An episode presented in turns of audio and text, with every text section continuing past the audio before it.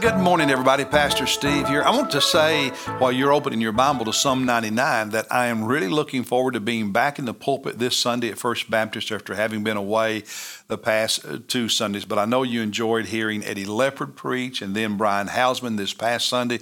But I'm really looking forward to being back at uh, First Baptist this coming Sunday morning. So I hope you'll be here and invite someone to come with you. All right, Psalm 99. There are two different verses in this psalm that spoke to my heart when I was reading it. And the first one is verse 4, where he says, The strength of the king loves justice, or uh, some Bibles may translate it, I think the older translations, judgment. It's the idea of honest, just, right, uh, above reproach, judgment, decision making. So the king loves justice. You have established equity you have executed justice and righteousness in Jacob. Jacob being another name that was sometimes used to refer to the name to the nation of, of, of Israel. And what spoke to me there, and we see this throughout the Psalms as well as in the prophets of the Old Testament, that God, God places a premium on justice and equity and fairness and righteousness and treating people right. And here this verse starts with the king the idea of those who are in authority, the government, the court system. And if, if a nation wants to bend God, you know, a, out of shape, in other words, if, if a nation wants to get on God's bad side, don't treat don't don't treat everybody the same, and God will not smile on that nation.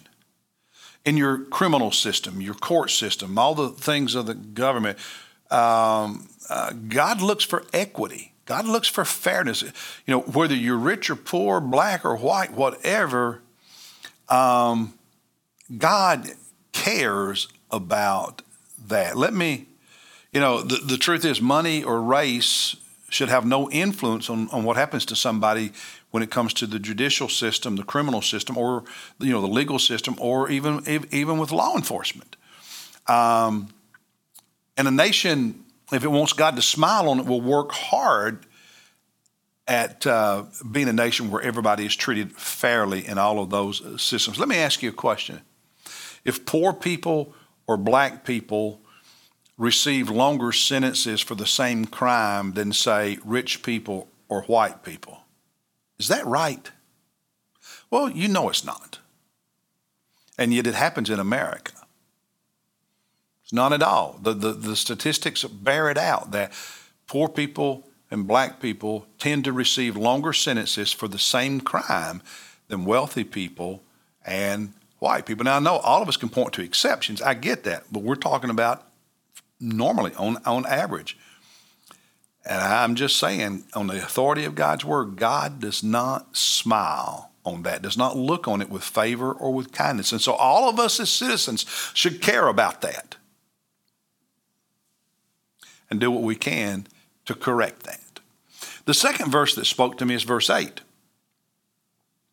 where he, where he says, um, O Lord our God, and, and this is interesting to me.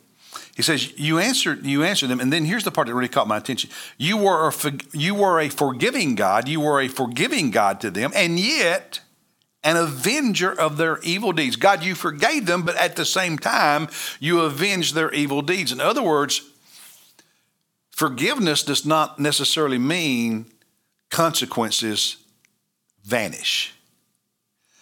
God forgives, but sometimes He still disciplines.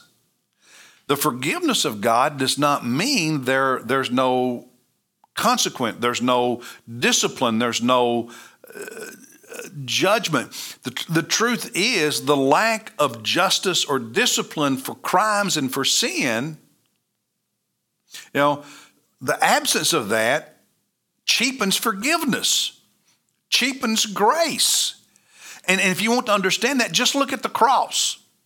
Because on the cross, you see grace and judgment. On the cross, you see forgiveness and justice. As sin was still punished, and yet forgiveness was purchased. We, we cheapen God's grace, we cheapen God's forgiveness all the time by sinning and we mess up. No, God forgive me. But God, why do I still have to pay for it? Listen, sometimes justice demands the consequences still exist even when there is forgiveness and restoration. Do not cheapen the mercy of God and the grace of God by treating it like a get out of jail free card. You are forgiven. You are declared righteous. You are right with God. You have heaven in your destiny, but your sins sometimes mean that God still has to avenge it. There still has to be justice. There has to be consequences, even though you are forgiven. And people who genuine, genuine, genuinely repent, I mean, they are real in their repentance and they are broken over the sin. Understand that. And don't get mad at God when He doesn't just make everything perfect all at once because they said, Oh, God, forgive me. God, fix it all. Justice says sometimes discipline still happens even when we are forgiven.